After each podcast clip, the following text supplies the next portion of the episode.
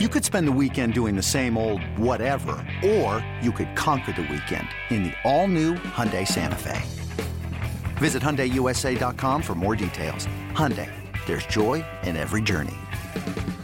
Twins taking on the Giants. Jose Berrios looking to improve to 5 and 1 on the year. We'll take it to the bottom of the first. Brandon Belt at the plate. Good pitch, a fly ball into right field, and this is way back. Above the wall and long gone. Landing in the bay. So two down. Here's Kenny Vargas. And that ball's well stroked right center field. Long run Pence. He'll turn around, look up. Tied up 1 1 on a Kenny Vargas home run, and that snaps is 0 for 13. There it is.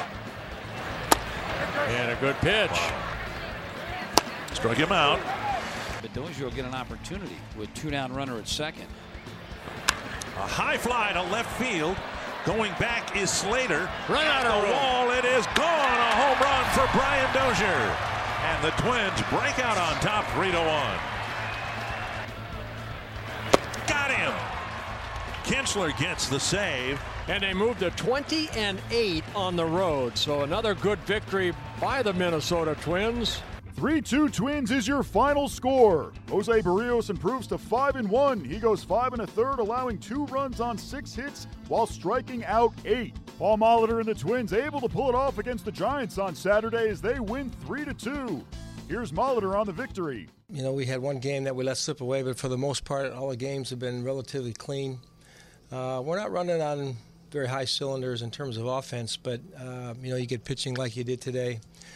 You know, Jose, as we talked about pregame, um, he's not always going to be, you know, perfect with his stuff. It, it, plays, but he was in a lot of trouble today, and yet he kind of danced around it for the most part and was able to minimize. Uh, you know, his day ended on an 0-2 base hit, which you don't like to see, but our bullpen really stepped up. Duff and Belisle had a really clean eighth inning, and Kintzler, you know, what can you say? He's had a tremendous go here for us. So, um, you know, you got to try to get a little greedy. Come back. We got a guy making his debut tomorrow, which will be a little bit, should be some fun for us to watch him pitch and see if we can end on a really good note. Series wraps up on Sunday. The Twins' Nick Turley will make his major league debut. He'll face Matt Cain.